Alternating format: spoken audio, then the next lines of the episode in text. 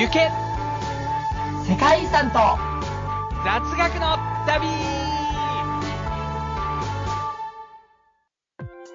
皆さんこんにちは、こんばんは、そしておはようございます。えー、今年の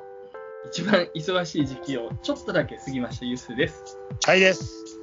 はい、ジャイ君お久しぶり。お久しぶり。いや、ほんと久しぶりだよね。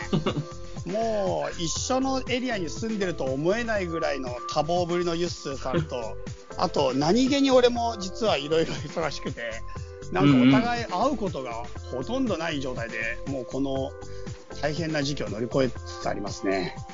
そうですね。じゃあ一番一応最初なんで、あの久しぶりっていうこともあって、はい、その番組の紹介を一言言いますけれども、はい、お願いします。はい、こちらの番組世界遺産と雑学の旅、通称セカ雑は、トルコ好きのチャイ君とアフリカ好きの私ユッスーが、まあ、世界遺産とか雑学についてあの、まあ、トークしていく番組ですと。えーまあ、世界遺産とか雑学のことについて話しているときに、まあ、その中にもしかしたら間違っていることを言ってしまうこともありますので、その点はご了承くださいということですね。トーク番組ということでね、もうあくまでトーク番組ということで、うん、トーク番組そうですね。はい、そうです。冒頭何かありますか？まあ、フリートークじゃないですか。あ、いろいろあるんですけど、うん、とりあえずね、ユッスーさんに伝えてないことで言えば、うんうんうん、あの iPad air 買いました。え、うん、iPad Air なんてやんの？ iPad Air ってね、出たばっかなの。ああ、そうなんだ。 iPad の中で一番新しいやつが iPad Air ってやつなんですけど、結構カラフルなやつだっけ？あ、そうそうそうそうそうそうそう、いろんな色のやつ、うんうん、なるほどなるほどなるほど。あれを買いましたよ、私は。なんと、おー、いいね。そう、なんかすごくね、なんていうか、この iPad についてはさ、 iPhone との被ることがすごく多くて、昔 アイパッドツー だった頃、 アイパッドツー が最新だった頃、うん、iPad 買って iPhone 買ってってやってたら、うん、なんか俺の感覚ではほぼダダかぶりだったの、なんか機能としてやれることが、うんうん、で今回それがあったから、ずっと iPad はもう iPhone の方は比較的スペックいいのを買って、 iPad は買わないっていう形でずっと来たんだけど、うんうんうん、ただ近年のね、うん、そのまあ、はっきり言って Apple Pencil の性能の高さにもうどんどん目を奪われてこれはもう iPhone と iPad は違うものだなっていうのが完全に俺の中で分かって、うん、iPad が欲しいってなってて最近、うんうんうんうん、それで iPad を買いたいな買いたいなと思ってずっと狙ってたんだけど、ところに、うん、iPad Air っていうのがまあ出てきて、うんうん、これがまあ iPad Pro にほぼ並ぶぐらいのスペックで来たから、うんうん、ああもうこれだと思って、しかもなんかあの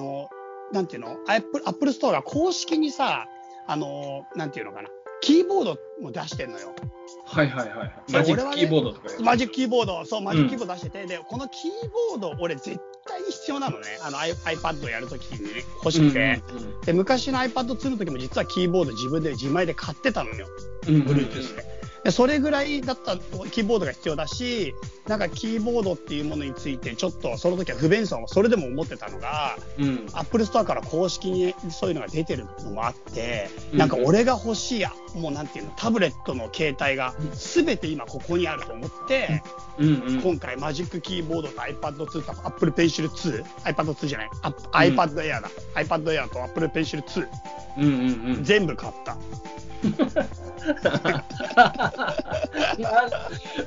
それさ、なんかあのー、チャイ、あの実はね、あのうちのあのうちの妻は、うん、あのうん、あ iPad Pro をの、はい、かなり古いやつを持っていて、はいはいはい、であのイラストを描く人なんですよ。はいはいはいはい、あの趣味の範囲ですけれども。はい、でチャイはなんか今絵を描くみたいな感じなのか、それともあの仕事でメモみたいに使うのか。メモメモメモだよ。あ、そっちの方か。マジですごいよ、もうね、俺たちが知ってる iPad じゃないよこれ、うん、本当にユッスーがどこで止まってるかにもよるけど、い, いわゆるタブレットじゃないよ、ここにも入ってないむしろ、うん、あ、もう全然違う。やっぱりもう完全に、多分俺今度ユッスーがうちに遊びに来た時、翌週にユッスー買うと思うよ。かわいいよ、さすがにかわいい。最近あの、まああの詳しく話すあれじゃないけどあの俺 iPhone のセブン使ってたのね今までね。はいはいはい。あ、そうだね、えーうん、そうそう、あまりにもちょっと古いのとあの画面ちっちゃかったり遅かったりするので、うん、今回あの アイフォンじゅうに を買ったのこの秋。見た見たこの前、うん、そうそう、それでもなんかすごい進化を感じたりはしてるところだから、うん、で結構高いじゃん電話なんて。高い高い高い、うん、特に僕はあの海外に持っていくから シム フリーで買ったりするから、はいはいはい、もうなんか一括で払う金額は高すぎて、分かる分かる、もう今ちょっと iPad 買う余裕はない。あ、チャイの結構チャイの、うん、このなんていうのセールストークみたいのでいろいろ買ってきたけど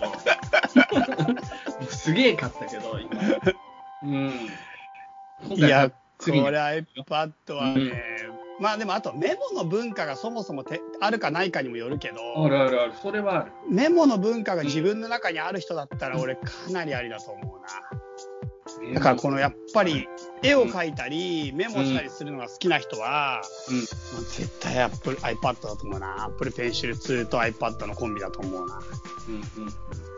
メモはね、手書きの方で行くの？それともそのキーボードの話はめっちゃ言ってたじゃん。あ、キーボードはキーボードで本当になんか打つときはキーボードだけど、うん、なんかアイデアスケッチっていうかさ、自分のなんかブレストみたいなことしたりとか、あとはなんか図を書きながらノート取るみたいなときとか、まあ今回のセカタツの準備なんかもそうだけど、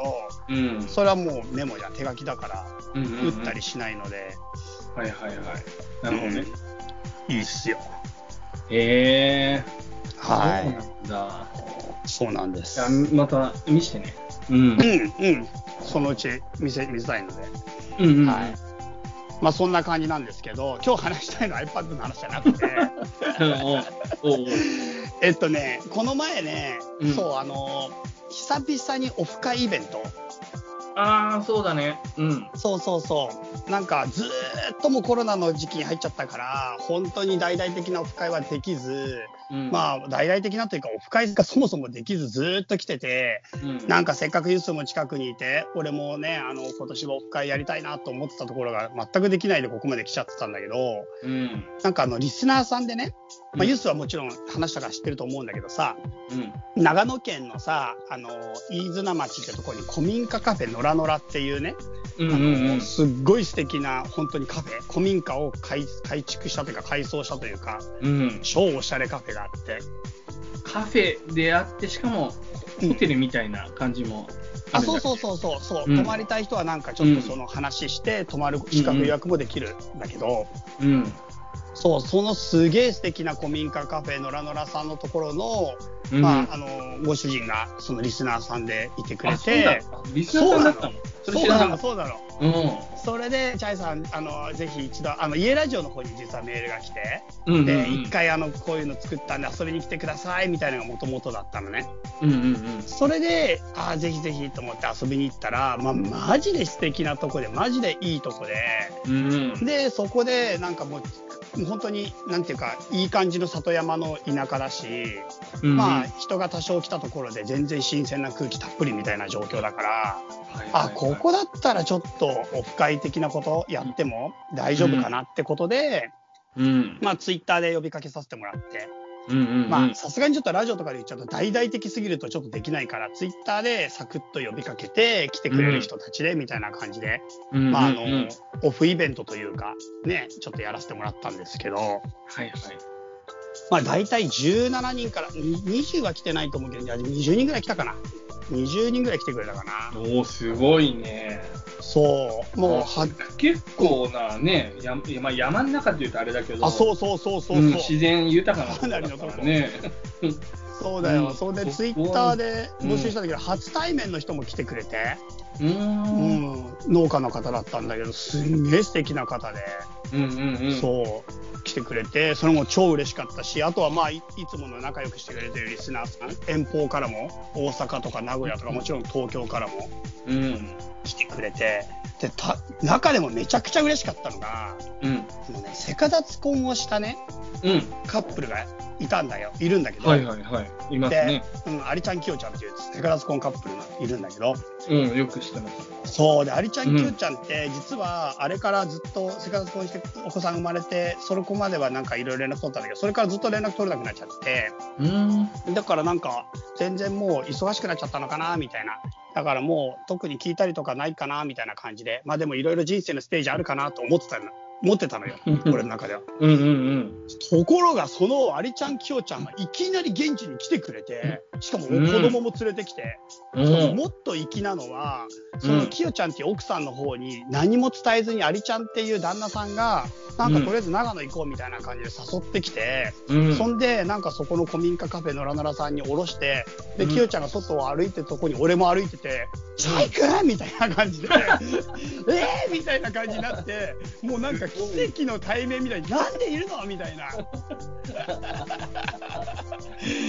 それがもう全部アリちゃんのさ、もうそのサプライズでさ、アリちゃんがずっとうちの奥さんがやってるチャイヒビっていうあのなんだっけあのインスタグラム、うんうんうん、あれをずっと見ててくれてて、はいはい、あでいつかなんかチャイさんがやるやつにまた顔出そうなってずっと思っててくれて、うん、その中で今回の長野のやつならいけるって思ってわざわざ遠くから来てくれて、うん、そんでもうまさかのサプライズで、それでもうほんと感動の再会よ本当だね、感動だね。そうですっごいびっくりして、もうみんなもう超盛り上がっちゃって、うんうんうんうん、でなんかさらにその、ね、あの生まれた娘さん抱っこさせてもらって、うんうんうん、でもうほんとすごい良かった。へえ、あの九州の旅でね出会ったふたりですね。そうそう、結婚式またさせてもらったの、うん、あれちゃんきよちゃんとこは、うん、素晴らしい。そうなんだよ。そんでまあね、あとまあ遠くから来てくれたみんなとはねちょっとゆっくり語ることもできたし、うん、なんかキャンプ、キャンプっていうかさ、テントとか張ってさ、なんか裏で宿泊する人たちも よっつぐらいテント張って宿泊したり車中泊する人もいて、でなんか朝とかもうむっちゃ早い時間にさ、もう車中泊してる人たちがもうなんていうのかな、そのタープ広げてなんかもうすごいおしゃれな感じでカフェやってんのよ、うん、朝すごい優雅だね、優雅な、ね、そうそうそう、うん、そんでなんかみんなでコーヒーとか飲みながらゆっくり過ごしたりとかしてね、いやーなんかもう半年以上っていうかかなり長い間イベントっぽいことできなかったけど、うん、なんかこんな感じでちょっと声かけたらバーって集まってくれて、みんななんかほんと遠くの親戚みたいな勢いでもう一緒になってさゆっくり過ごして、うんうん、でなんかセカダツコンの忘れていたセカダツコンみたいないやまあもう久しぶりの奇跡の出会いね。そうそう、忘れられていたっていうのは、ね、俺らが忘れられていたと思っていたのにつながり続けてくれてたみたいな感動だよね、うんうん、まあそんなのがあってもうすげえなんか良かったね、この前の会話。なるほど、それは盛り上がるわ、うん、そうなんですよ。そんなのはあるね、うん、まあ最近またねあのだいさん波が来てるとかいう感じで、ね、なかなか難しいけどさ、うんうん、うん、オンラインでもいいからやりたいね。あ、オンラインでやる、うん、ゆすゆすさんはね、うん、そうしましょう。年内いっかいできたらいいね。そうだな、うん、ちょっと年内結構急だけど、でもオンラインだったらできるかも。もしか年明けとかね。あ、でもやりましょうか。うん、やりましょう。あ、じゃあちょっとオンラインの方向で、うん、これも今、今急遽決まったからあれだけどあの考えます、うん、ちょっと詳しくはもうはっきり言って俺ツイッターばっかで発信なんで、うんうん、できればちょっとツイッターをチェックしておいてもらったりすると助かるかなって感じで、はい、うん、やっていきましょう。はいはい、ゆすから何かありますか？あ、僕はね、あのー、鬼滅の刃の映画を見てすごく泣きました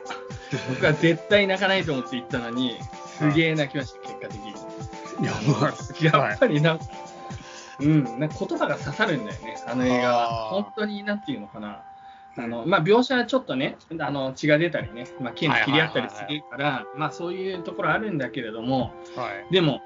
言う言葉はもう本当になんていうか、そここういう時代だからこそ、うん、それを言ってもらえると力強く言うとなんか、うん、グッてくるんだよね、なんか散々人を切り刻んどいてそれかいって思わないの？大丈夫？北斗の拳はもう人をなんかボコボコに殴りまくった後で愛を語るっていうすごい違和感があるんだけど、これはまあ一応、うん、あの鬼と人っていうね、まあ鬼っていうのはまあ、まあまあ、メタファー、弱肉強食のメタファーなんだけど、うん、まあでも一応元は人間だけどもう完全に形としてはもう異形のものに変わっているその鬼との、うん、まあ戦いになるから、うんうん大丈夫、まあ、そこがギリ大丈夫、あの要はゾンビ映画とかと一緒で、うん、なるほどね、そうそうもうせんなかなかね人間同士だとね本当にアウトなんだけど、うんうん、エムジー ですけどね、大丈夫ですよ、面白かったですとても面白かったです。じゃあなんかそこらのところはまたね、うん、見た人がいたらゆっすーさんと交流してあげてくださいはいはい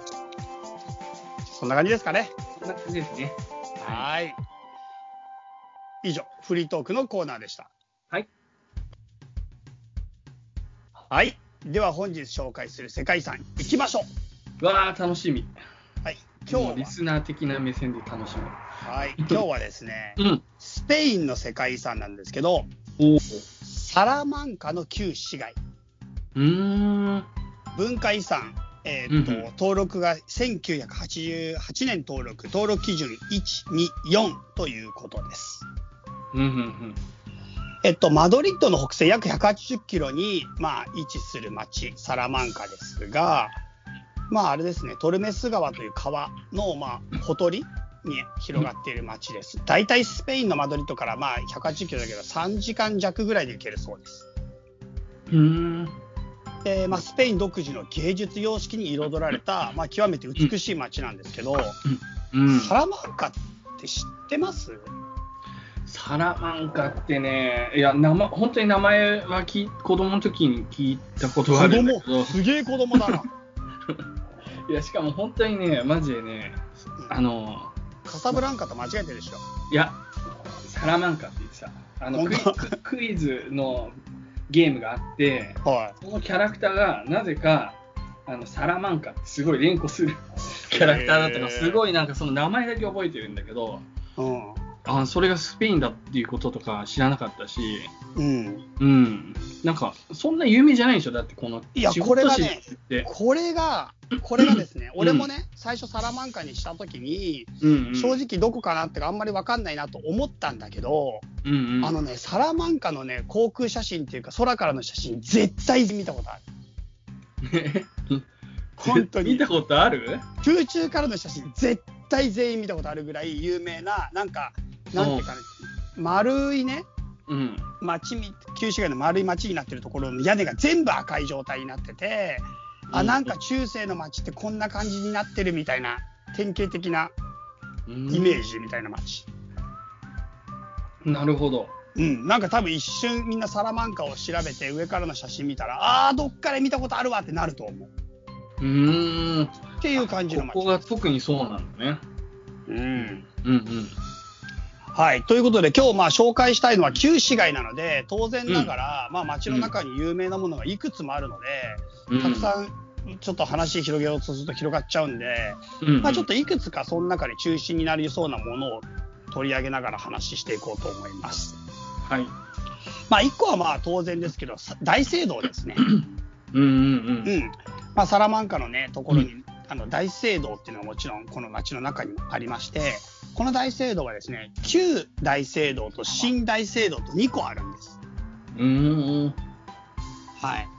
ということで、うん、新旧大聖堂っていうのを最初にちょっと行きたいなと思います。町でいうとそうだなえっとね真ん中のちょっと下下というかな下らへんというかあそうかこれあれだな川寄りの方だから写真によっては上側かなんていうのか分かんないけどとりあえず、まあ、大聖堂があるということですね、うんうんはい、でこの大聖堂はですね、まあ、レコンキスタといって国土回復運動と世界史では言われますけど、イベリア半島っていうスペインのある場所、うん、半島になってるじゃないですか。スペインとかポルトガルとかね、うんうんうんうん、あそこらの半島のところからイスラム教徒を、まあ、追い出すっていう戦いがあったんですよ。あそこ、うん、アルハンブラ宮殿とか全部そうだけど一旦イスラム化しちゃうんだよね、うんうんうんうんうんイスラム化したところを国土回復のレコンキスタによってキリスト教勢力がイスラムをどんどんどんどん排除してついにあの、うん、アフリカに押し戻すっていうことをやっていく戦いがあって、うん、このレコンキスタが完了してさもうこのサラマンカを奪還した後、まあ、せんひゃくよんじゅうきゅうねんに、まあ、ここの土地をキリスト教の、ね、基盤を固めるっていうことをしなければいけないと。で、うん、そういった事業の一環として、まあ、聖母マリアを祀るロマネスク様式の聖堂建設が始まると、うんうんうんまあ、いっせいきはんかけて完成するというのが旧大聖堂になります、うんうん、なるほど、うんでまあ、これによって旧大聖堂できてもちろんちょっと旧大聖堂の中身先に説明しちゃうと旧大聖堂の主祭壇、うん、祭壇のところは、まあ、ものすごいなんていうか綺麗な絵がごじゅうさんまい絵がねダーって綺麗に飾ってあってそこのごじゅうさんまいの絵の上の天井側は最後の審判の絵が描いてあるのね、うんうんうん、で、まあ、そこら、そこのところの絵を描いた人はイタリア人画家のニコラス・フロレンティーノっていう人が描いたルネサンス画の傑作だと言われているものなんだね、はいはいはい、っていう感じで、まあ、すごく立派な聖堂な、うん、があるということなんだけど、うん、この後ですね、うん、あの実はこのねサラマンカには、まあ、この聖堂ができた後なんだけどじゅうさんせいき頃にスペイン最初の大学が建設されるんです。うーんでこのサラマンカ大学の話は後でもう少し話するんだけど、うん、サラマンカ大学っていうのはとにかくすごい大学でこの大学によって実はサラマンカは大学都市として発展することになる。大学都市として、うん、なるほど。で大学都市としていろんな学生が集まってくることによって人口が増加していくと、うんうんうん、で人口がどんどん増えてくるとこの旧大聖堂だけでは手狭になってしまうっていうことで作られるのが新大聖堂なんです。うーんうん、なるほど。でこれがせんごひゃくじゅうさんねんに着工でせんごひゃくろくじゅうねんに完成。ところがこの後ですねじゅうはっせいきまで増築が繰り返される、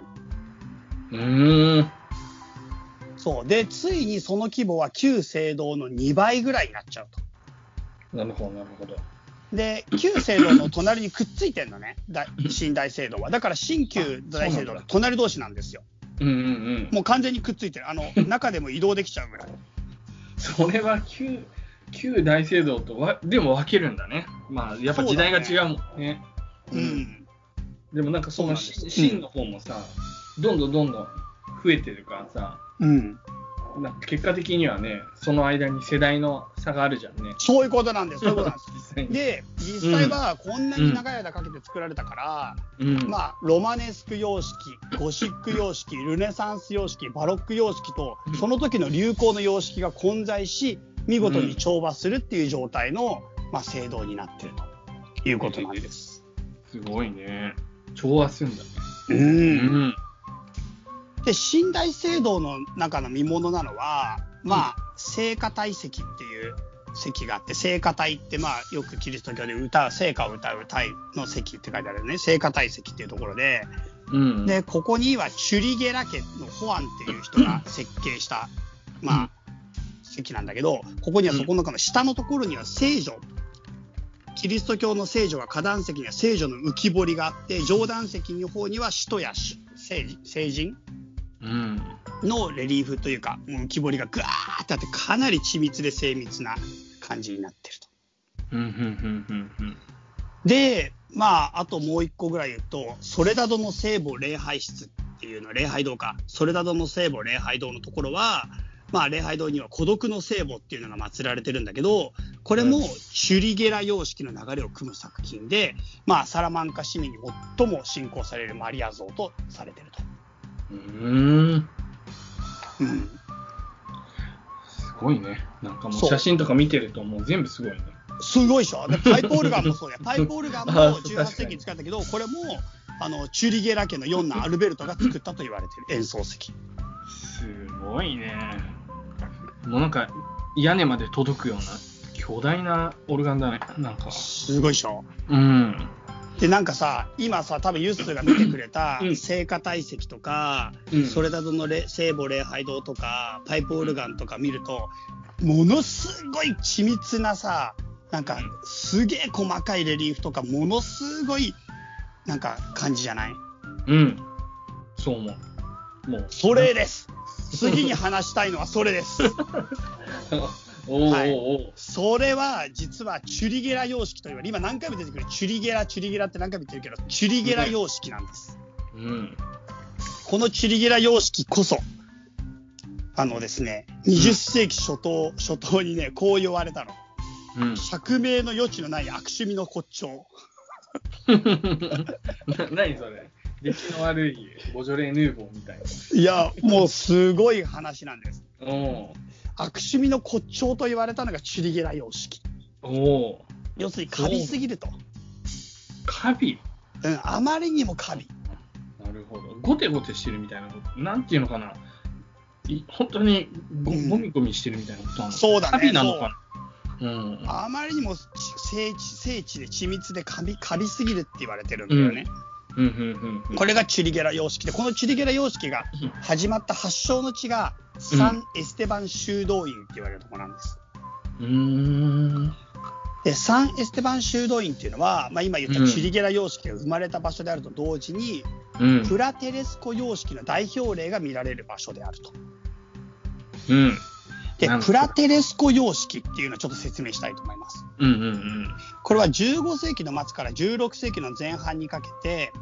イタリアルネサンスをスペイン風にアレンジしたもの、うんうん、でね、金銀細工のことをプラテリアっていうんです、うん、このプラテリアのように緻密な浮き彫り装飾を特徴とするのがプラテスコ様式、うんうん、うん、でまあ、この浮き彫り装飾に適したのがサラマンカ産の柔らかい石材で、まあ、こういったものをここの今言ったサン・エステバン修道院の、まあ、正面施されたりとかしてる、うん、プラテレスコ様式の正面の壁なるほど。で今こんなね話で金銀細工のプラテ、プラテリアのような緻密な浮き彫りみたいな話をしたんだけど、この緻密な装飾をさらに過剰にしたのがチュリゲラ様式です。うーん、チュリゲラ様式はじゅうなな世紀からじゅうはち世紀にかけて、うん、まあ、発展したスペインスペイン独自のバロック様式を指すんだけど、うん、その名前はね建築家をたくさん輩出したチュリゲラ一族から来てます。うんうんうん、はい、なるほど。チュリゲラ一族が作ったのがこのチュリゲラ様式。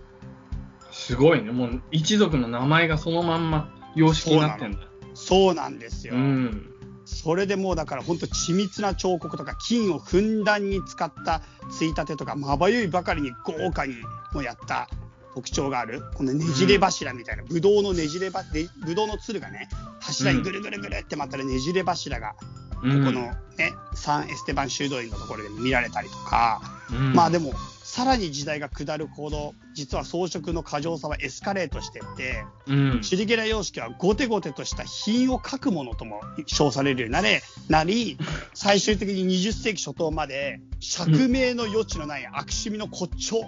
指す言葉って言われるぐらいチュリゲラ様式すごいね。確かにこれなんか金とかが混ざってくると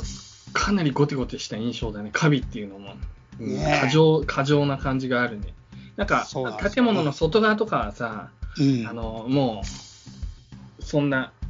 金がゴテゴテ張ってあるわけじゃないから。あ、外はだってプラテレスコ様式だからね、うん、あ、そ、そういう、そういう違いなの中で、ね、うん、うん、なるほどなるほど。そうなんですよ。そうですか。で、その今言ったサン・エステバン修道院は今みたいにチュリゲラ様式の発祥の地っていうあることも有名なんだけど、もう一個有名なのは、うん、なんとここはですねコロンブスがこの航海研究のために、うん、あのねサラマンカ大学の天文学部に通うときに滞在していた場所がサン・エステバン修道院。うーん、それでも有名なんです、うんうんうん、はいということで、まあ、ここら辺のところからいよいよサラマンカ大学に入ってこようと思うんだけど、うんうんうん、今いろんな話をした中でねキーポイントになるのは、まあ、このねサラマンカの中で重要なものはいくつかあるけど、チュリゲラ様式っていうのが、まあ、極めて重要なこう、ね、様式になるのと、サラマンカ大学の存在っていうのはかなりでかい、うんうんうん、ここは大学都市ですからそうだね、うん、でサラマンカ大学っていうのはねあのね、せんにひゃくじゅうはちねんに創設され、ボローニャ大学、パリあのイタリアのボローニャ大学、パリにあるパリ大学、うん、イギリスにあるオックスフォードと並ぶじゅうろく世紀ヨーロッパにおけるよん大大学の一つ、うんうんうんうんうん、でじゅうさん世紀以降のスペインの著名な学者や聖職者、役人の多くを輩出したことで、まあ、屈指の大学ですね。うーん、はい。で、まあ、サラマンカ大学の、ね、エピソードとしては、例えばせんごひゃくよんじゅうさんねん、コペルニクスが、うん、まあ、あの地動説を唱えるですね、うんうんうんうん、そうするとですね、まあ、あの教会カトリック教会は激しく反発して、まあ、聖書の教えに反するということで、うん、これの閲覧を禁じたり、地動説っていうものを非難の的にして、うん、まあ、なんていうか全否定して、なんかあのー、全然これはまともに取り合うことじゃなくなる風潮がヨーロッパに広がるわけですよ、うんうんうん、しかしながらサラマンカ大学は誠実にこれを論題として取り上げ、うん、地動説の正当性をついに認めたっていうことも有名。うーん、だから教会が絶大な力を持った時代においても、その権力に一切屈することなく学問の自立を守ろうとした、その行為がサラマンカ大学にあると。いや、いいね、素晴らしい話やね。すごいんですよ。で、この大学はね、もともとはあの、うん、王様が作ったのせんにひゃくじゅうはちねん、その時のモットーが美徳と学問と芸術の母っていう、うーん、それをテーマ、美徳と学問と芸術の母であれっていうのがサラマンカ大学のモットーとしてこの大学は作られると。いいね、うん、うん、かっこいいよね。かっこいい、めちゃくちゃかっこいい。そう、美徳ってのもいいね。そうなんですよ、うん、そんで、まあ、レコンキスタ、先ほど言った国土回復運動のレコンキスタが終了した後、うん、まあ、王権が伸長した王権が伸びたじゅうご世紀の末には、国王は大学のために、大学は国王のためにと、まあ、性格を変えつつ、まあ、法科大学としての地位を確立、そしてどんなことをやったかというと、じゅうろく世紀にコロンブスがさっき、さっき言ったようなサラマンカ大学に通ってたコロンブスいたよね、うん、コロンブスが新大陸の、あの新大陸を、まあ、発見って今言い方しちゃよくないんだけど、一応新航路を作るじゃないですか、うんうん、この時の新大陸の法整備を手掛けたのもサラマンカ大学。うーん、法律上の整備。あ、アメリカってこと？あ、アメリカを発見した時のそれの扱いだよね、うん、だからあ、なるほどなるほど、うん、さらにはトリエント公会議っていう、まあ、宗教会議で反宗教改革思想っていうのがこの大学の中で、まあ、取り上げられて、まあ、熱く語られたりとか、うん、あとは中世後期の人文主義の潮流を組む文学者とか、まあ、数多くの学者も輩出。その中にはドン・キホーテの作者であるセルバンテスも、まあ、ここには実は無断聴講していたという歴史もあったりする。うーん、なるほど、はい、うん、まあ、図書館なんかもすごいなんか貴重な本がいっぱいあってさ、うん、まあ、活版印刷技術が普及するじゅうご世紀以前の貴重な初期の活字本や写本もあると、うんうんうん、で旧大学図書館の天井にはサラマンカの夜空っていう絵が描いてあって、うんうん、まあ、これがなかなか神秘的なというか、おしゃれな、なんかね、ロマンチックな絵があったりする。今なんかちらっと図書館の画像みたいなさ、うんうん、これハリーポッターじゃん。あ、もうそんな感じそんな感じ。すごいね。だってじゅうろく世紀からじゅうはち世紀のよんまん冊に及ぶ蔵書のほか、貴重な写本やじゅうご世紀以前の初期活字本などがあるんだよ。うーん、そっかそっか。すごい本、すごいとこですよ。うんうんうん。はい。ということで、まあ、この大学を中心にこの町は発展してっていうのがさっきの話続くってところなんだけど、うんうんうん、うん、まあそんなこんなでですね、今ヨーロッパのさ、まあ、中世に創設されたヨーロッパをリードしたよっつの大学、ボローニャ大学、パリ大学、オックスフォード大学、サラマンカ大学と、もうこのよっつの大学があったということなんで、せっかくですからヨーロッパの大学というものをちょっとここでその 4, 4つの大学について概要を一緒に考えていきたいなと思うんです。お、はい、そもそも大学の起源って大体どこら辺にあったと思いますか？大学の起源、あ、うん、ギリシャじゃないですか？ああ、まあそうですね、何をもって大学とするかというところでは、ギリシャの考え、うんうん、感じもしかしたら近いのかもしれないんだけど、うんうん、はいはいはい、実は大学の起源はイスラム圏にあったと言われることが多いです、えー、あ、そうなんだ、うん、まあもうちょっと言うとモスクに付随するマドラサ、うんうん、イスラムの高等教育施設っていうのが、まああの大学のもともとの起源になるんじゃないかっていう考えをする場合もある、うんうんうんうん、なるほど。まあそうだね、それとはじゃあちょっと切り離しといて、ヨーロッパの大学の原型ってどんな形だったかっていう話なんだけど、うんうんうんうん、さっき言ってたそのねアカデミアみたいなイメージの原型にもしかしたら近いんだけど、ヨーロッパの大学の原型は私塾のようなものだったと言われてます。それはあの国王とかなんかそういう貴族とかの？あ、違いますね。じゅっ世紀頃の話なんだけど、うん、専門知識を持つ教師のもとに学生たちが自発的に集まって橋のたもととか広場などで講義を受けて、その後教会の行為でその聖堂の場所とか修道院などで講義が行われるようになってくる。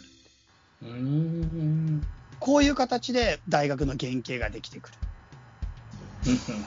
だからもうあくまでそういったなんか学者ありき、その専門的な教師ありき、そこに学びたいっていう学生たちが集まってきて、場所は問わなくていろんなところで議論が繰り広げられていく。でもせっかくだから場所使っていいよって教会の人たちが言ってくれて、そういった教会とか修道院などを使わせてもらう、うん、なるほど、うんでそんな中ですね、まあ、もちろん有名になってきた教師のもとにはヨーロッパ各地から学生が訪れてくるんだけど、まあ、貧しい学生のために教会が宿泊施設を提供したりとか、まあ、教師が自ら学生を下宿させたりとか、まあ、そんなようなことが行われて、これが、まあ、カレッジと呼ばれる学寮制度の始まりと言われています。うーん、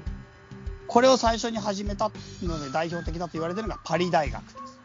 うんうんうん、ソルボンヌ寮というやつです。なるほど、うん、で、まあ、その後ですね、まあ、教師と学生の集団は自前の校舎を持つようになってくると、うんうんうん、そんで今言った教会とか国王から学内における独自の、まあ、司法権特許状とかを与えられ、与えたりとかできるようになってきたりとかして、まあ、大学っていう形になってくる。うん、でその後ちょっと面白いのは、そういったところにいっぱい集まってきた学生と地元民が対立しちゃうんだって。うーん、で対立すると何が起こるかっていうと、大学を移転を余儀なくされると。うん、で移転して大学が地方へ進出することになる。うんうんうん、これこうして地方に大学が生まれてきて、例えばえー、とオックスフォード大学からケンブリッジ大学が生まれた理由はこれなんです。うーん、うん、そんな感じで大学が地方の方に、まあ、そういったキャンバスというキャンバスというかカレッジというかそういうのを持つようになっていくというわけなんですね。うんうんうんうん、はい、まあ、ちょっと今のオックスフォード大学の話で言ったら、オックスフォード大学っていうのはさっき言ったパリ大学、うん、うん、パリ大学が、まあ、イギリス王のヘンリーに世とカンタベリー大司教ベケットの争いが引き金の引き金引き金となって、パリ大学の外国人学生が追放されるってことがあったんだって。うーん、でその時にヘンリーに世も国外の学生に帰国を命じて、その結果せんひゃくろくじゅうななねん国内に集まった学生によりオックスフォード大学が作られたと。うんうんうん、でさらには戻ってきたし、そうそうそうそうそうそう、うんうん、でさらにそこからせんにひゃくきゅうねんに学生と町が対立して、オックスフォード大学からさんぜんにん以上の学生がケンブリッジに移り、ケンブリッジ大学ができた。うん、今もうケンブリッジももうすごい名門中の名門だね。名門中の名門。そこそんな歴史があったの全然知らなかった。そう、うん、そんな感じで、まあ、あの動いていくってこともあったと。うんうんうん、まあ本当に名門大学ですね、両方ともね。でさっきちょっとパリ大学の話はしたけど、パリ大学っていうのは、まあどっちどっちかというと神学を中心とした大学なんですけど、うんまあ、そこをなんか教会が大いに支えるような形になって、もともとは聖職者養成の学校だったんだけど、まあ教会の全面的なバックアップによって学寮制度が発祥した、学寮さっきのカレッジ制度が発生した場所で、うんまあ、すごく大成していく大学ですね。うんうん、あとまあボローニャ大学って法学部と医学部が強いと言われてるイタリアにある大学なんですけど、うんうんまあ、これはじゅうにせいきに法律の光と称えられた法学者イルネリウスがローマ法を講義することによって、まあ、知名が知名度が上がった大学ですね。もともとあった法律学校がここには存在したらしいんだけど、そこでこのイルネリウスが講義をしたことでたくさんの聖職希望の学生が集まったり教会法の研究が始まったってことで、まあ、一気に発展していってのできてくる、うん、そうです、うんうん、でさっき最後出てきたサラマンカ大学だね、うんうん、サラマンカ大学は主に国王によって官僚を養成する目的で作られた大学で、まあでもその中でも本当にさっき言ったようにね、あのすごいモットーを持ってできる大学なんでね、やっぱりもう意識が、うん、意識が高いのでね、うん、学問の自由を断じて守るっていうことで、まあ、大発展していくっていう感じなんですね。なるほど。はい、うんうんうん、そんな感じですかね。いや面白いね、全然知らなかったね。大学、うんうん、大学でもなんかこの最初の大学の原型のところいいよね。うんそうだね、特にサラマンカ大学、うんまあ、官僚養成っていうけど、うんまあ、その最初のねその創立の理念みたいなところもそうだし、うん、なんか今にも通ずるものを感じるね、うん、とてもそうだね。大学って、うん、なんかあの僕の考えだと本当に学問やる場だと思っていて、うん、そうだね。でまあ学問は何かっていうとあれなんだけど、うんまあ、基本的にはそうだね、まあうん、学術的な真理を追求したり、まあ、それはあのー、普通の私たちの生活を良くするためとか、うんまあ、そう、そういう価値を持つものに対しての研究だというふうに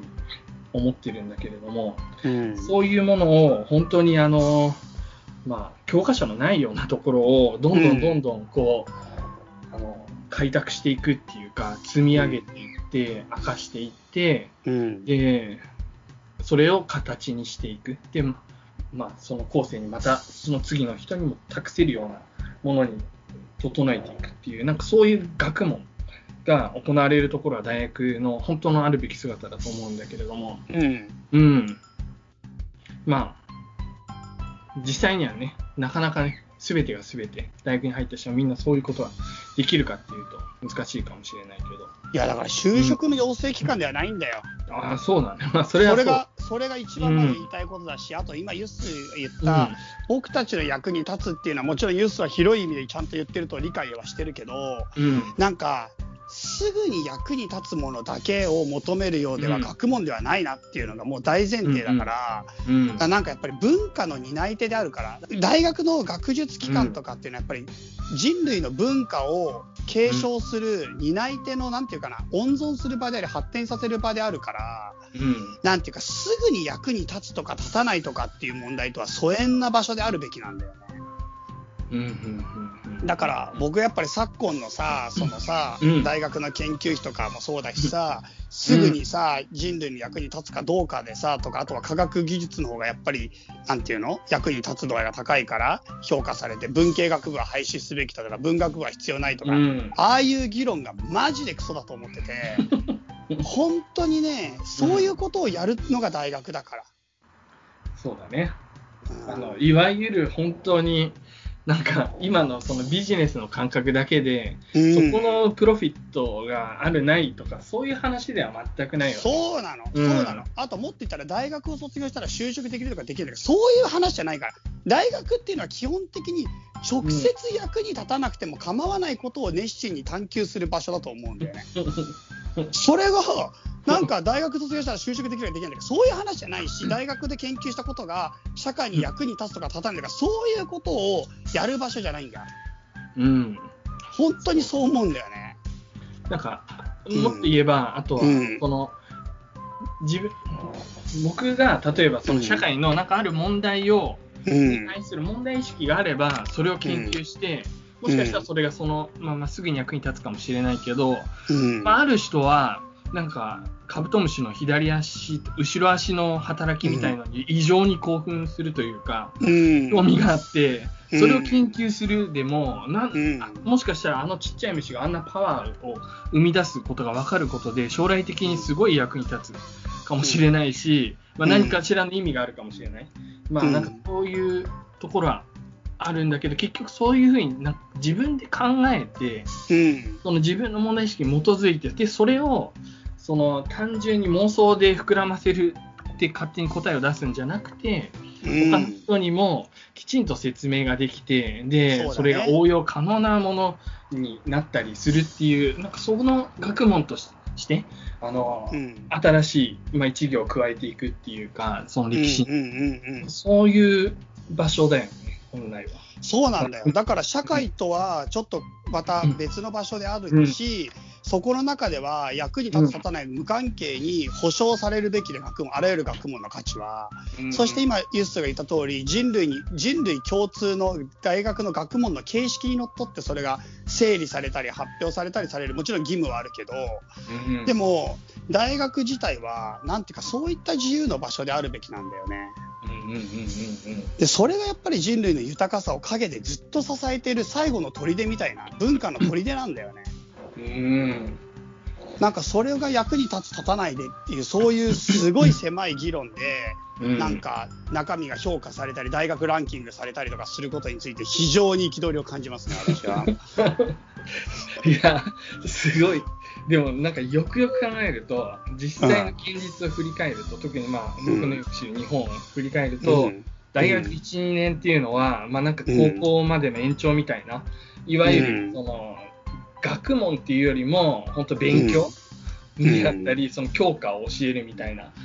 うん、そういうものであってでその後、うん、さんねんよねんでこうゼミとかが始まっていよいよ学問かってなったら、うん、もうほとんど就活とかが始まっちゃって、ね、まともにゼミも来ないとかで、うん、卒論も本当にレポートみたいので終わってしまうとか、うん、もうなんか学問のその尻尾すらも触らないでもう大学を終えてしまう人、うんうん、それすごくもったいないなというふうに思うけど、うん、でもそれが現実だよね今も。そうそうそう きゅうじゅうきゅうパーセント そうだよ、ね、そう本当に悲しいか全く意味がわからない全く意味がわからな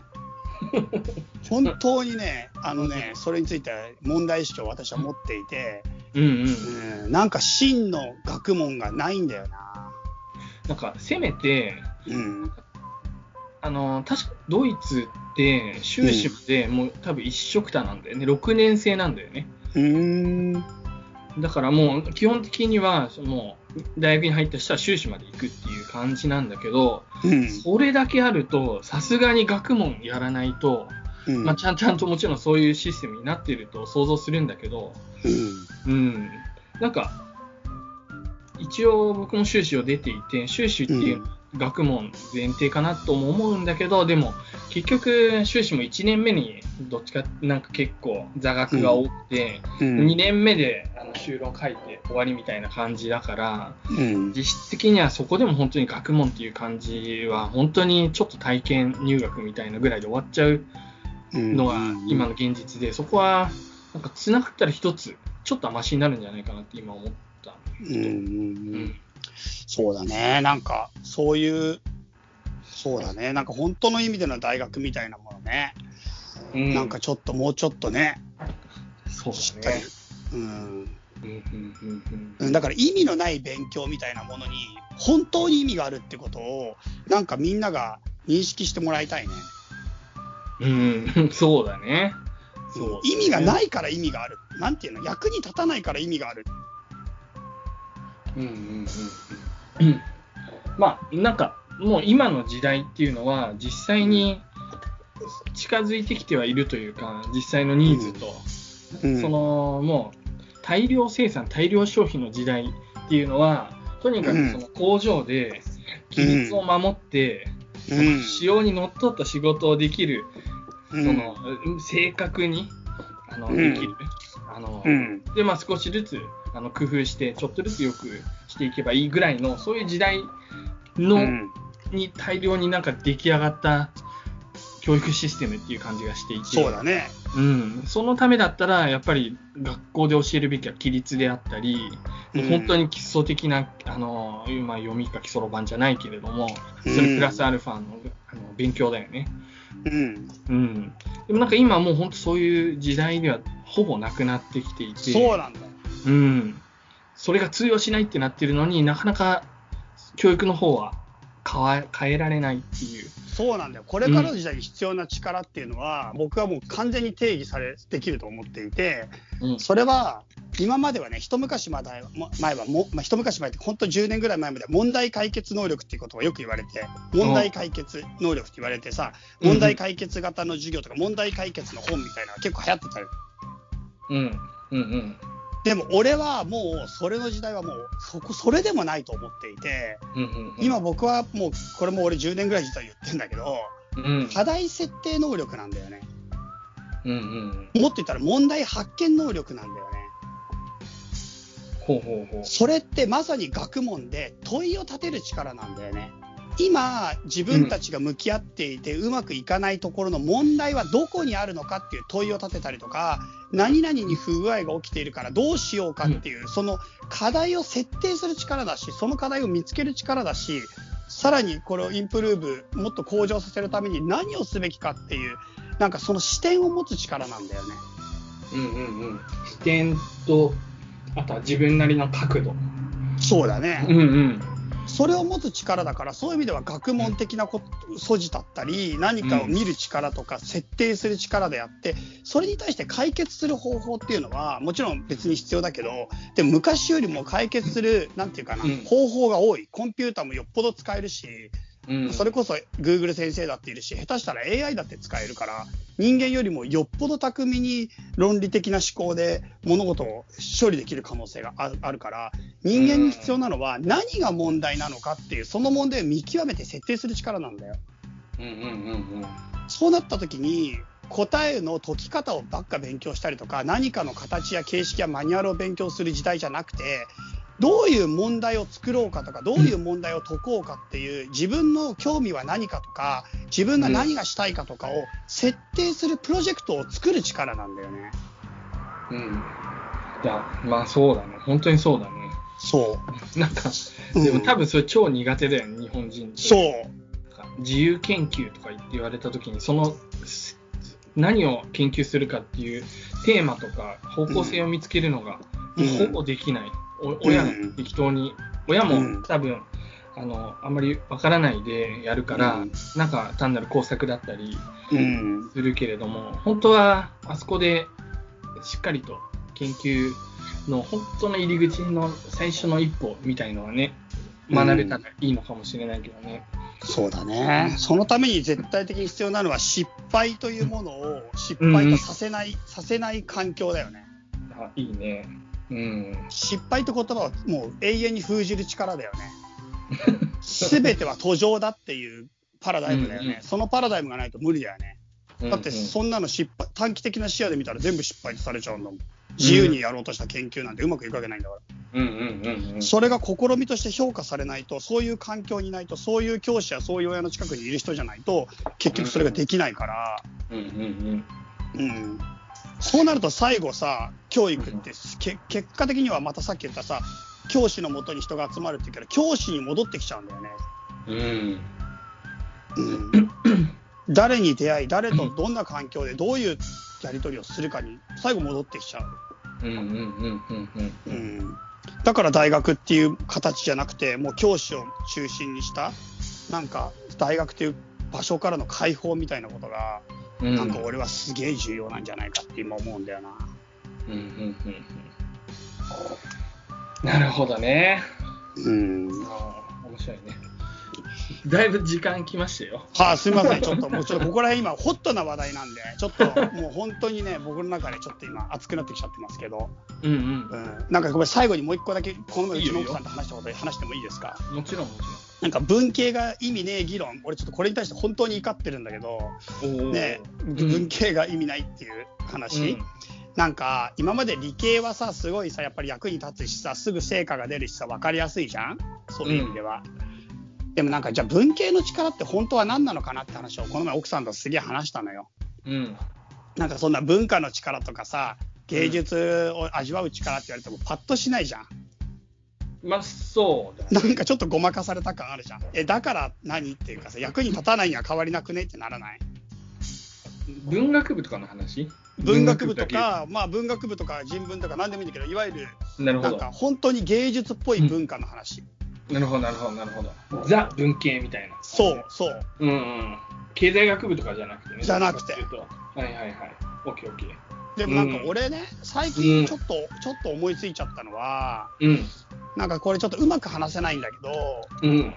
例えば誰かと出会ってなんかすごい偶然が重なってなんかどんどん面白い話になって、うん、そんでなんかなんていうかな、新しいビジネスが生まれたりとか、あとなんか誰かと誰かと誰かがつながってなんかすげえ楽しいイベントができたりとか、あとなんか、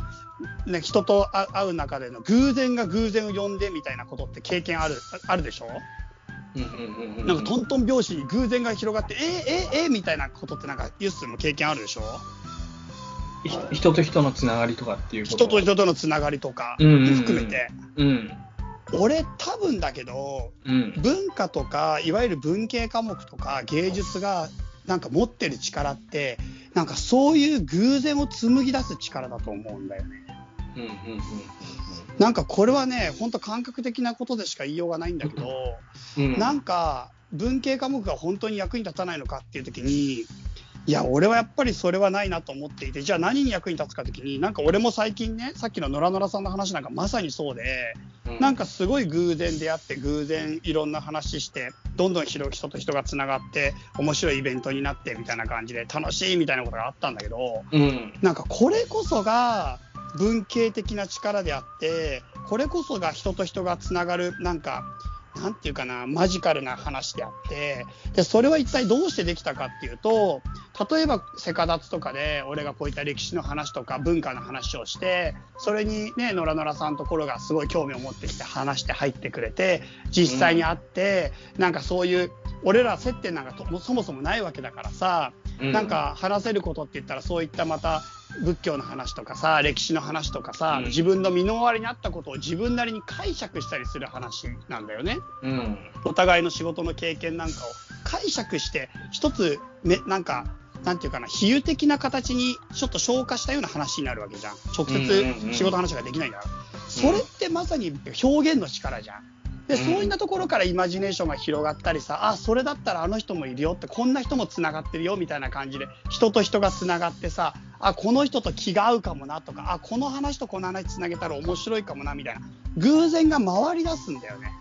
うんうんうんうん、俺こうやって人と人がつながって偶然が回り出す力は明らかに文化の側の力であり、文系が持つマジカルであり、そういったものが無駄だとはやっぱり思えない。なんか実務面で実際この人生に影響があると思う。うん、確かにね。だから、うん、すっごく役に立つ学問として別に文系の学問を挙げても俺はもう問題ないという話、芸術をやってても問題ないとまで思っちゃう。うんうんうん。確かに。うん。表現、表現はコミュニケーションだし伝達であるから、もちろんそういった意味での大前提はあるんだけどさ、なんかそういった好きな音楽が一緒だとかさ、あの絵が合うから好きな絵を一緒に見に行ったとこでなんか仲良くなるとかさ、うん、絶対偶然って文化の側だよ。でこの偶然が人生の彩りを与えて人と人をつないで、すげえ豊かで幸せでダイナミックな人生に人を導くと俺は思うんだよね。うん、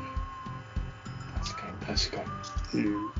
僕理系のことすごい好きだし憧れてるし全然否定するつもりないけど、うん、もう今日はビバ文系みたいな感じの話をしてあのなんとなくバランスを取りたいなと思いますわかるわかる、うん、はい、うん、とてもよくわかります、うん、すいませんちょっと話長くなっちゃったけど、うん、そんな感じですはいそんな感じで以上世界遺産の話でしたはいお疲れ様でしたはいっす。じゃあユッスーと行く雑学の旅、いやいやいやいや、はいというわけでですね、うんえっと、前々回ぐらいにあの、うん、農業の話を結構して、そうだねユッスーも最近農家の人だもんね。すそう今日さっとこの撮り始める前にちょっと聞き直してみたんだけど、うん、結構いろいろ喋ってるなと思っていて、うん、あのー、まあそこにちょっと関係する話なんですけれども、はいはいはいはい、はい、まああのその前の前の回を聞いてもらってちょっと分かるように、僕自身は、うん、今あのアフリカとか、まあ、アジアとか中南米とか、まあ、いろんなね、うん、あのえー、農家の人ち小規模農家の人が、うん、貧困とかで悩んでるところに支援としてその人たちの生計を向上させるっていう、まあ、そういう仕事をあの計画する仕事みたいなのをやっていて、うんうん、でそのうちの一つ の, あの仕事として、うん、えー、日本の農業を、うん、そのまあ、いわゆるいわゆる途上国 の, あの農家を支援する人たちにあの紹介することで、その人たちがの そ, のその国の農家への支援がさらにいいものになるようにするっていう、まあ、なんかそんなような仕事に関わってるんですけれども、それが一応一段落して、うん、このじゅういちがつの上旬ぐらいで、はい、でまあ、ちょっとそのことについて、まあ、どんなことをしたかっていうのを、うん、まあ、皆さんに共有しようかなと思うんですけれども、はい、まあ、本当にねじゃあさっきあのあのユス最近は農家の人だって言ったけど、実際あの多分リスナーさんの中に本当の農家の人はいらっしゃると思うし、はいはいはい、僕自身は別に農学部でもないし、うん、本当になんか、なんか農村開発を勉強したけれども、うん、農業については本当になんていうのかな、知識が浅くて、なんか だ, だからこそすごい新鮮に楽しいんですよ今勉強し、はい、していて、だからなんかそういうので、まあ、なんか学んだことをちょっとあの共有させてもらえばなっていう感じですね、はい。でなんかまあポイントとしては、うん、そのアフリカとかアジアとか中南米とかの、まあ、そういう方々に、うん、まあ、日本の農業の何を見てもらってどんなことを学び取ってもらうかっていうのを、まあ、こう真剣に考えるわけですね、うん、非常に重要なポイント で, で日本の例えばなんかでっかい農業なんか市場を見せたり農業機械を見せたり、うん、あとはなんか ジェーエー とか、うん、あのもしくは直売所とか、うん、道の駅みたいのをどんどんどんどん見せれば、うん、あのまあこんなのがあるのか、すごい、これは優れたシステムだ、素晴らしい、有機農業最高、農業機械最高ってなるんだけれども、うんうんうん、それをアフリカでできるかっていうとできないんですよ、はっきり。でそれを持ち帰っても全然意味がなくて、だからそこの中で何を見てもらうかっていうことなんだけれども、うん、そのためのゴールとして考えているのは、うん、その今その世界中の農家の人で、まあ、まさに前々回の話にもつながるけれども、そのマーケット市場を見ない農家っていうのは非常に制限が苦しいと、うん、逆に市場志向型の農業というのを始めたところでは、うん、あの生計がにばい以上向上したり結果が出てきてね、うんうん、でそういうこともあるから、その市場を 見, 見るという農家で、あとはまあ自分で考える、もう今までずっと先祖代々が作ってきたからやるとかじゃなくて、自分で考える農家、あとは周りと協力する農家、うん、で、まあ、そういう農家を作るために、例えばその行政側がどういうふうに支援をしているかとか、そういうのを日本でも行われているものをそこをピックアップしてあの見てもらうっていう、まあ、そういうようなことであの準備をしてきたんだけれども、うん、で今回題材は北海道だったんですね。北海道のもう農業王国というか、もうなんていうのかな、本当に日本の農業を支えている大きなね、うん、一つの地域が、まあ、十勝地方なんですけれども、はい、まあ、そこの広ですね、はい、に来ました。で何度かもう出張さんかいも行って、えー、いろいろと準備をしたんですけれども、うん、でそこで初めはその帯広の農家ってすごい大規模農家が多いんですよ、比較的日本の中では、うん、もうあなんていうのか、ラグビー場ぐらいの広さで、うん、同じ作物を作ってたりする感じ、うん、じゃがいもをバーッと作ってたり、うん、そういうのトウモロコシをバーッて作ってたりするんだけれども、それを見てもそのいわゆるアフリカの小規模農家の人とかってピンとこないわけじゃん、うん、それできないんだから、うんうん、だからそういうことではなくて、まあ、いろんな農家を訪ねていく中であの実際にはそういう農家だけでは全然なくて、その北海道っていうのはその農業できる時間がその日本の中でもすごい短いんですよ。うーん、まあね、要は冬が長いから、うん、圧倒的に短い春から秋までの本当に数ヶ月の間に、うん、ただ土地はたくさんあるんですね、豊かな土地が、うん、その中で一気に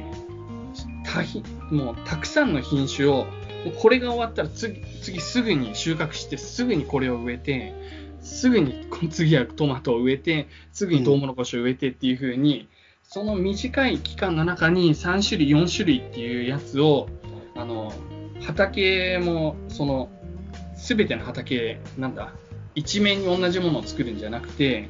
A のブロックではこれを作って B のブロックではこれを作って C のブロックではそういう風にものすごいバラエティとかも考えてやらないとその農家として食べていけない食べていけないっていうか結構、まあ、農家の人儲かってる人多いんだけど、まあ、うん本当に成功はしないんだよね、うん、で な, なんでちなみにそういう風にどんどんどんどん品種を変えるかっていうとその例えば帯広でそのしがつにしがつの帯広の気候で作れるのその野菜っていうのは、うん、例えば他の東北とかあの、まあ、九州でもいいしそういうところではその時期に気候が違うからその作物は作れないみたいな、うん、例えばそのしがつに、まあ、全然違うけど例えばうーんまあいいや適当にオクラを作るとかあるとしたら、うんうん、そのオクラっていうのは要はその帯広だからこそその時期に作れるっていうニーズがそのタイミングではあるからそれを作るみたいな感じなんだよね、うん、例えばねみたいな感じでそういう風にとても毎年毎年その市場の情報をタイムリーに仕入れて考えないと、まあうん、作れないっていうなんていうんですかだからとても考えてやってる人は多いんですね、まあ、それがまずすごくあのあそんな感じになってるんだっていう面白さと、うん、あとはその個人で自分でそう考えて作ってそれを市場にあの持っていく、うん、その卸売市場にあの出荷するっていうのももちろんやるんだけれどもただ一方でその他の人と協力することでようやく成立する農業とかもあって例えばなんかブロッコリーって言ってたんだけれども、うん、ブロッコリーってあの、まあ、い, いわゆるさあの大きさを揃えたり、うん、あとはそもそもブロッコリーってあのコールドチェーンでずっとつながないといけないなんか、うん、あの氷みたいのにこう埋めるような感じでどんどん出荷していくすごい、うん、温度管理が難しくてあれを個人で自分たちの畑で取ったやつを、うん全部こう形を揃えてで中ぐらいのやつはこっち大きいやつはこっちちっちゃいやつはこっちとかあとはまあその中でさらにグレードを分けてとかっていうのははっきり言って仕事が大変すぎて全く割に合わない、うん、でそういうものこそ例えば ジェーエー のところであのブロッコリーをじゃあここの農家の人みんなで作りましょうとこのタイミングで作ればあの全国の市場にニーズがありますよっていう風にそういうところは ジェーエー があの旗を振ってその温度にあえて乗っかる、うん、そのことでその ジェーエー の方でもうそのなんていうのかな大きさとか品質を揃えるのそういう作業をする、まあ、専門の人たちがバーッとやってくれるから、うん、でそのコストとかもその一部を負担するっていう形で農家としても非常にメリットがあるからそれに参加するとか、うん、そういう感じでその個人でやることによっていいものもあるけれどもこうみんなでやるっていうことに対するメリットっていうのもすごくあって、うんえーまあ、この視点っていうのは結構その、あのー、途上国の農家とかもこのグループでやるっていうことの重要性をまあ分かってもらうっていうことも非常に重要で結構、うん、あのバラバラでそれぞれがやってしまうところも多いのでそうするとその技術農業技術を教える側としても相手が個人だと非常に難しいし、その出荷する時とかもある程度の量が整うことでスケールメリットが出て、その交渉力も大きくなるっていう、まあ、そういうのとか、まあ、理解してもらうためにも、まあ、そういう話とかもしました。はい、あとは、ね、ごめんね。などこで、はい、乗ればいいのか分かんないんだこれ本当にし。業務報告なのこれなんか。いやなんかねちょっと乗り乗りづらいんだよね。あのうんうんうんってなっちゃう。そうだね。最後にしましたっての面白かった。うん、いや本当に申し訳ないんだけど。いやいやいやいや。まあそんな感じで、はい、いろいろ考えながら。やっているんだけれども、うんはい、あ, あとはねとっても面白かったのは、うん、あのちなみに農家って、うん、チャイが急に農家やりたいっつってなれると思いますか？いやなんか農家ってさ分かんないけどさ、うん、助成金みたいの結構もらえるんじゃないの？あのの何か農家やるって言ったらさ、はいはいはいはい、助けてくれんじゃないかな。結構あなるほどなるほどビニールハウスを作りたいって言ったら、うんうんうん、全部自腹じゃない気がするんだよ。いいねいいね。ああいいね。だからなんかしかるべきところにちゃんと相談をしてやりたいよって言ったら、うんうん、なんか俺実はそんなにお金かからないような、ようなことを聞いたのような気がするんだよね、うんうんうんうん、始めるにあたって新規参入のハードルが低い。あえーとねすごく半分正しくて半分違うんだけれども、もうなんていうか基本的には農家っていうのは他の仕事とかに比べると新規参入は難しいんですよ。そうなんだ。要はあの例えば農地を買い取ってじゃあ私農家やりますっていうのを勝手にできないんだよね、うん、その地元の農業委員会の人が認めないとダメなのだから、あのなんていうのかな、その 農, 農地っていうのは基本的にはその人の家族の中であの継いでいくもので、うんまあ、もしそうでなくてもその地域の中で継いでいったりするから他の人に移転したりして、だから結構ね閉鎖的ではあるんだよね農業っていうのは。もう自由にできるもんじゃない。勝手に始めて普通 の, あの株式会社みたいに、うん、あのどんどん勝手に始められるようなものでは全然ないんだけれども、はい、ただ他方で農家の人もすごく平均年齢がろくじゅうごさい超えてもう全国的に高齢化して、であの自分の後を継ぐ息子もいないと、うん、もう娘もいないっていうそういう農家も増えているの で,、うん、でそういう中 で, で農家の数がどんどん減ってくればさっきみたいなブロッコリーを共同出荷とかも難しくなってくるし、うんうん、結局その数が揃うっていうことはその地域の農家の強さになるから農業の、うんうんうんうんうん、そういう意味ではその過疎化するっていうのは非常にその地域にとっても痛いので、うん、そういう意味では補助金とかをつく使ってで、うん、さらにその農家その地元の、まあ、優秀な農家の人ににねんとか、もう、まあ、留学じゃないあの住み込みで仕事を覚えてもらうでそのための費用も補助で出すっていうようなことをあの行政が中心となって、うん、ジェーエー とか ジェーエー がまあ協力して、あとは普及センター、うん、普及改良センターっていう、ね、農業技術を教える、まあ、公的機関が全国にあるんだけれどもそこの人が先生をやったりしながら、うん、あの新しい新規就農の人を応募する、まあ、募集するっていうのは間違えた、うん、応募じゃない募集して、うん、その中で選定した人をそういうふうにあののその地域の農家として迎え入れるっていうそういう事業があって、うん、その中にはチャイがさっき言ったようなあのビニールハウスとかそういうのもあるんだよね。うーんビニールハウスに対する補助とかね。やっぱビニールハウスがないとやっぱ野菜も相当きついからね。基本そうだよね、うんうん、運になるよねビニールハウスはまあ必須だよね。そうだよね。多くの野菜においてもちろんあの、うんくようなものもあるんだけれども、うんうん、そうそうそうなるほどね。ですごくなんか面白かったな。農家の人ってここまでするのかって思ったところもあって、うん、なんかそのレストランとかにも東京とかのレストランにこう自分でも行って、うん、でこう自分たちのところの野菜そこなんていうのかな、本当に東京のちっちゃい畑作っているような規模じゃなくて、もうめちゃくちゃ何十ヘクタールの畑で作っているような野菜とかであっても、それを実際にその大量に段ボールに詰めて市場に出荷するんじゃなくて、本当にこの最終消費者の人がどういう風に食べてもらえるかっていうのを想像して作りたい。そのためにレストランに行って、うん、で実際にシェフの人にこの料理をあの私たちのこ う, こういう風に作ってこだわって作ったあの、まあ、果物だったらイチゴとか、まあ、野菜だったらパクチーとか、まあ、いろいろあるんだけれども、それをあのどういう風に料理してもらえるかっていうのを、まあ、もう実際に話して、でどういう風に食べられるのかっていうのを想像しているっていう、まあ、そういう農家の人とかもいたりして、うん、そういうのすごくなんかあの面白い。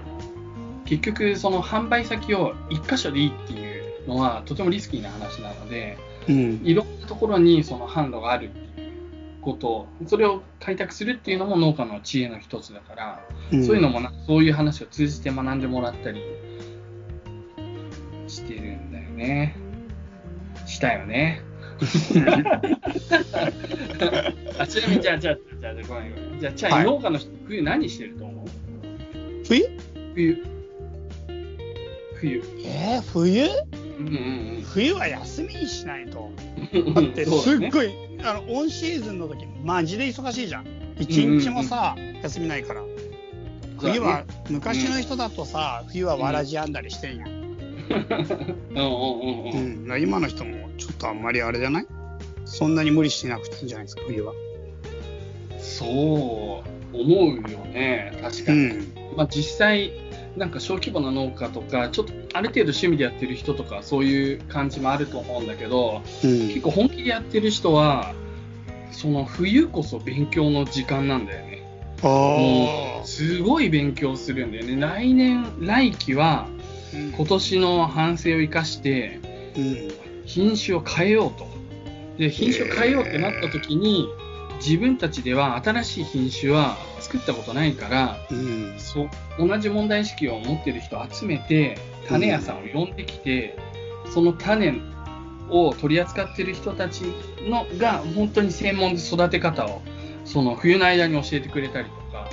うん、市場の方の市場の人たちとも勉強会をやって、うん、来年はこの、こ、あの、こ、この野菜が多分ニーズが高まりそうだから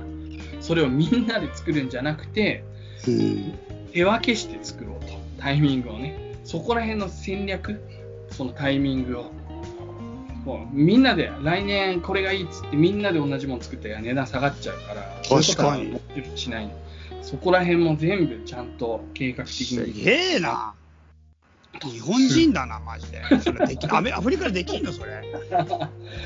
でもね、それもだからこっちもすごいそこはめちゃくちゃ気にしていて、うん、そのすごいできる人がその営農ノートっていう、うん、どういうどんな農薬をどのぐらいの量を使って、うん、どういうふうにいつこうどういうふうにその作付けして収穫してっていうのをめちゃくちゃ細かく書いてる人のノートを見せたら、うん、そんなのできるかってなっちゃうの、アフリカの人、うん、だからそこはもうカレンダーとかに適当にこの日種まきとかやってる人をあえてピックアップして、うん、その人のその営農、まあ、このぐらいでもちゃんと成立するみたいなレベルをあの見てもらうとか、そういうのはね、うん、あの特に今回遠隔だったから、うん、まああえなんていうのかな、工夫できた、切り張りできる、うん、そう優秀すぎる人を紹介しすぎちゃうとそんなんできねえようになっちゃうそうだよね。なるあのなるチームはそういうふうにやろうと思う、やろうと思うし、その実際にその僕らの話を聞いてくれてる人はいわゆるアフリカの農家の人じゃなくて、うん、アフリカの農家の人にその農業を教える人たちが来てるから、うん、その人たちものすごいやる気もあるし、だから見たものはすごい自分の国でやろうってすぐに思うんだけど、うん、それが大失敗しないように実際にはできないことでもなんかやろうと思わないようにきちんとこちらから選んで見てもらうっていうことをすごく意識して、まあ、僕が考えてやってるっていうよりもその僕の上司の人がやってるんだけど、うんまあ、その人すごい本当にプロフェッショナルだなと思っていて、うんうん、そのうちあの多分坂田さんゲストに呼んでくれるプロフェッショナル出ると思うそのうちゲストに呼んでくれるのかと思った今呼べないねもうこれ多いむしろ今こうやって僕がなんか喋ってるのを聞いたら本当にやばいなんだよそれやばいことやんないよやばくないけどなんていうのかな本当にねえなんていうのそれを大師匠師匠師匠でもあの人はすごいなと思ったもう仕事の一つ一つがもうすごいねあのこだわりというか考え抜かれてるねうんよかったねそこはめちゃくちゃ面白かったですねなるほど、うん、はいそんな感じでまああの仕事をやっておりますまだちょっとね年内忙しい日々が続きますけれども仕事の中でもね、はい、面白い話があったら皆さん共有していきたいと思います報告ね有数報告会なの、はいちょっとね今回本当に仕事の山を本当ちょっと越えたところぐらいでまだね頭の整理ができてないからこんなむちゃくちゃな話になったけどそこはむちゃくちゃな話は別になってない次回はもう少しねインタラクティブなトークにしたいと思いますよ、はい、以上、はい、ゆっすーと行く雑学の旅でしたはいありがとうございましたエンディングおよびメッセージ紹介のコーナーはいはいはいはいはい、えーまあ、ちょっと長くなってますけれどもエンディングですというわけで皆さんからいただいたメッセージ紹介していきたいと思いますよお願いしますまずいっこめいつつめチャイさんユースンさんはじめましておはじめましてゆこぽんと申しますおお初めてだねゆこぽんゆこぽん超ゆるキャラみたいな名前だけど、えー、雑学世界遺産と雑学旅いつも楽しく拝聴していますありがとうございます、えー、チャイさんの勢いのある世界遺産の説明いつも楽しみにしていますオスマンが関わる会は抜群ですセカタツを聞くきっかけもセカチラのオスマン会でしたそういう方結構いらっしゃるね多いですねあれね、うん、今でもあれだよねポッドキャストじゃなかなか聞けないよねサイトに行かないとねはいはいはいあそうだねセカチラの方もね、うん、新しいから出てないもんねはい本当にセネガルのユッスー会を聞いてこっちに来た人、うん、俺一人も聞いたことないんであれ結構頑張って喋ったんだけどねはいまあいいや、はいえー、最近話題の古典ラジオでも今ちょうどオスマンシリーズをやっていますがチャイさんの話をたくさん聞いてきたので知ってるところがたくさんあり古典ラジオの切り込み方で初めて聞くこともたくさんあってセカザツを聞かなかった時の何倍も何十倍も楽しめていると思います学生時代に研究室にトルコ人がふたりほどいたので、えー、もっと早くセカザツに出会えていたら仲良くなれたのかなと振り返ることもあります、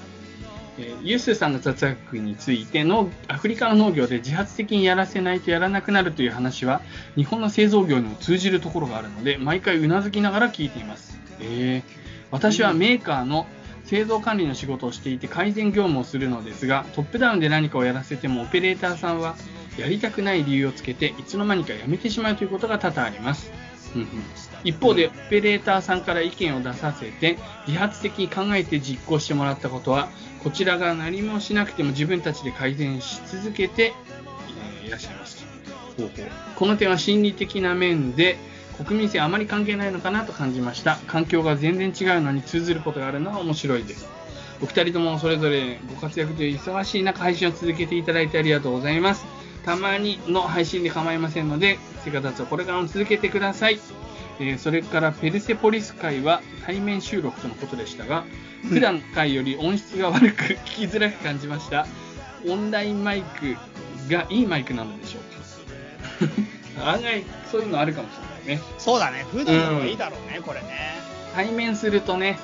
あのスピーカーっていうかあれで撮るのとあとあの時マイクいっぽんで撮ったんだよな確かうんうんうんうんうんそこはちょっと今後改善をしていこうと思うけどまたそのうちそうこうしてるうちに俺ら離れ離れになっちゃうから結局近くに住んでても対面じゃない方がいいのかもしれないね確かに確かにはい、はいまあ、こんな感じでではまたの配信も楽しみにしていますゆこぽんよりということで、ね、ありがとうゆこぽんゆこぽんさんありがとうございますいやいいですね本当にいろんなところに触れていただいて、嬉しいですね。ありがとうございます。本当。うん。まあ本当にね、人間だからね、いろいろ通じるところがあります、ね。はい。次読ませていただきますよ。はじめまして、あつこです。あつこさんはじめまして。いちねんほど前から聞き始めました。行ったことのない世界遺産の話も興味深いですし、雑学やフリートークも楽しく聞いています。ありがとうございます。嬉しいな。昨日はだいはちじゅうななかいを聞きました。エンディングでのチャイさんの法華経のお話が心に響きまし、響きました。この春からコロナのため生活が変わり、東京在住の私は行動範囲がかなり狭くなりました。刺激のない同じような毎日を繰り返して、あっという間に夏が終わりつつあります。夏が終わりつつある。夏終わっちゃったの。その頃の理由なのか。で、でもチャイさんがお話の中で、自分の心構えでその日を素敵に生きられるというのを聞いて、その通りだ、意識して大事に過ごそうと思いました。うーん。できることは限られていても、意識するだけでその日のあり方は変わるはずと気づきました。ありがとうチャイさん。次回の配信も楽しみにしてます。いつかオフラインのイベントに参加できますように。ぜひぜひだよ。うん。ありがとうございます。会いたいな。うん。じゃあ、えーと、僕の方から次は最後ですけれども、うん、えー、チャイさん、ユッスーさん、こんにちは。イージーです。イージーさん。イージーさんですよ。以前ホワイトティーについてメールさせていただいたイージーです。まさか自分が書いたメールは読まれると思っておらず、とても嬉しかったです。そのまますぐ続きのメールを書かなくてはと思っていたものの、時間がた経つのは早くメールが遅れて今になってしまいました。うんうんうん。えー前回改めて自分の書いたメールを聞いていたら、すごく分かりにくく書いていて、お二人を混乱させているなぁととても反省し、メールを書くのは難しいんだなぁと痛感しました。えー、その時のメールで言葉足らずな部分があったので、また書かせていただきますということですね。お茶の話ですね。お茶の話ですよ。イージーさん、そうあの、うん、お茶を送ってくださったんですよね、僕らに。そうそうそうそう、なんか僕も緊張していただいてね。うん、いやいやいやいや、すごいおい。え、てかあのお茶さ、ユス、うん、飲んだ本当にあれ、他のまだダージリン、まだダージリン、あの松の木の松の実みたいのでいぶしてる紅茶、うん、はいはいはい、あれマジでうまいよ。あー、俺まだそれいただいてないけど、超楽しみ、それ聞いて。あれマジでうまいよ。ラップさんそうちゃんラップさんそうちゃんラップさんそうちゃんのやつ。うん、うん、なんか中国語の名前みたいのでさ、まさい、うん、正しい山に小さな種って書いてあるやつ、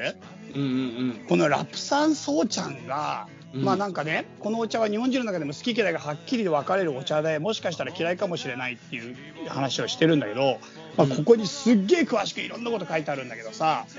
まあ、簡単に言うとさ、このお茶はさ、松の木で燻製にしたらお茶なんだよね。はいはいはいはい、すげえな、手が込んでんな。そうなんだけど、このお茶、うん、なんかあのね、イージーさんすっげえ丁寧に手紙書いてくれてさ、どんな由来があってどうどうどうでって歴史とか全部書いてくれて、うんうんうん、本当に面白い手紙だったんだけど、全部まあ、このお茶が超うまい。うーん、あのね、本当にね、燻製になってる、なんていうのかな、うん、あのウイスキーのね、僕ね、ウイスキーの煙いやつが好きなんですよ。アイラ島のウイスキーが好きなんだけど、ああいう感じ。ピ, ピート臭っていうのかな、ウイスキーで言ったら、うんうんうん、すげえ美味しくて、これなんか好き嫌い分かれるんで、また感想教えてくださいって言ってたから、またメールしますけど、イージーさんに、うんうん、すげえ美味しかった。なるほど、俺もう買うわ、イージーさん今後。イージーさんのところからこのお茶はっていうぐらい美味しい。はいはい、いやもう本当にありがとうございます。イージーさん、僕もあの美味しくいただいております。本当に嬉しい、はい、お茶大好きです。お茶大好きだよ。で、放送でチャイさんもユスさんもお茶が好きだと言ってくれて、これがまたものすごく嬉しかったです。日本茶は中国から仏教と一緒に日本に入ってきて、日本茶文化は仏教と密接な関係があるから、宗教好きのチャイさん好きかもしれないな、名前もチャイって言うしと思っていたら、まさかユスさんまでお茶好きとは感激です。大好きなんです。話は飛びましたが、チャイさんがおっしゃっていた、えー、白茶だよね、高級茶だよっていうのはまさにその通りで、日本では ひゃくグラムごせんえんぐらいで売られているようなお茶です。しかしそれはまだまだ日本での流通量が少ないからというのもあり、これから飲む人が増えれば値段は下がってくる可能性も十分あります。ただし読み方は実は白茶ではなく白茶と読みます。うんうん、そうらしいね。前回、年内に自分のお店のオープンを準備していると書いたんですが、どんなお店かは全然書かなかったのでお伝えしたいと思います。もう教えてくれ。うん、まず作っているお茶屋さんはカフェではなく茶葉を売る小売店になります。それがいい、うんうるせえな。チャイさん、ユッスーさん、実はイギリスに紅茶屋さんというのは一軒もないということはご存知でしょう。へえ、意外ですね。めっちゃあると思ってましたね、うん。えー、なぜならば、えー、お茶屋さんというものはあっても日本のように紅茶だけを売っているとか日本茶だけを売っているというお店は存在しません、うん。前回のメールでも言った通り、日本茶も紅茶もウーロン茶も先ほどの白茶も全て同じものからできているので、同じように扱う方が自然だし、日本茶も紅茶も考え方や関係性も似ているので、両方扱った方が断然面白いのです。うーん、紅茶だけってところはないということだね。そういうことだね、うん。しかし日本は自国で生産しているものと海外から来たものを分けるという習慣があったり、日本茶と紅茶など他のお茶をちゃんと両方経験した人は少ないので、あまりそういったお店がないんだと思います、うんうん。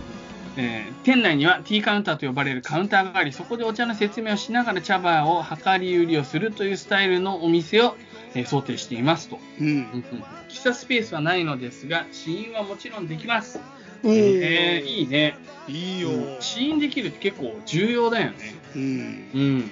うん。そしてオープン日、コロナウイルスの影響で工事が延び、今月ようやく着工することができたところです。内装工事が終わるのはいちがつげじゅんで、オープンはにせんにじゅういちねんにがつの予定となります。ほうほうほう、うん。お茶はよんせんねん以上前から飲んでいるもので、お酒と並ぶ最古の嗜好品でもあります。今売られているお茶もその時々の歴史背景によって裏打ちされた作られた理由があり、歴史好きでもあるお二人にもこういった話も大好きだと思います。いや本当面白いよね、うん、本当にいいよ、いい話。イージーさんの話すごいよ、めちゃくちゃ長い文章でそのそう下の説明来たけど、あれほん全部俺声に出して読んだ。声に出して読んだの？そうそう、それ録音して録音してさ流そうよ。つまああの妻に聞いてもらうっていうのもある全部読んだ。めっちゃ面白かった。めっちゃ面白いよね、はい、うん、すごいよかった本当に。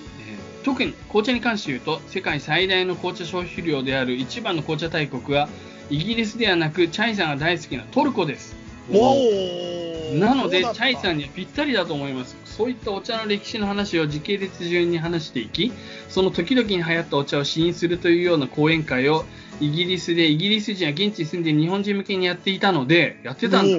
日本でもそういったことを今後できればいいなと思っております。ものすごく長くなってしまいましたが、またお店の正式なオープンの日が決まったら報告させていただきます。お二人の面白い話を楽しみにしております。 イージー と。いやー嬉しいなー。これはすごいよね。お茶お茶大好きだから、いちごリットル、うん、ごリットル いってんご リットルは いってんご リットルだよね。 いってんご リットルはびっくりした、うん、俺ごリットル飲んでるかと思って。もうにリットルは飲んでるかもしれないね。お茶をこのままゆっくり入れて、うん、あとあともうちょっと喋るとごリットルまでいきそうだな。いやー にてんご は飲んでるなみたいになってきて、あれあれも足すとさんリットルで。いいですね、お茶最高ですよね。最高ですね、うん。そうですか、なるほど。チャイ君からもなんか一件紹介したいメールがある。ああこれそうちょっとすっかり紹介するの遅れちゃって申し訳ないんですけども、うんうんうん、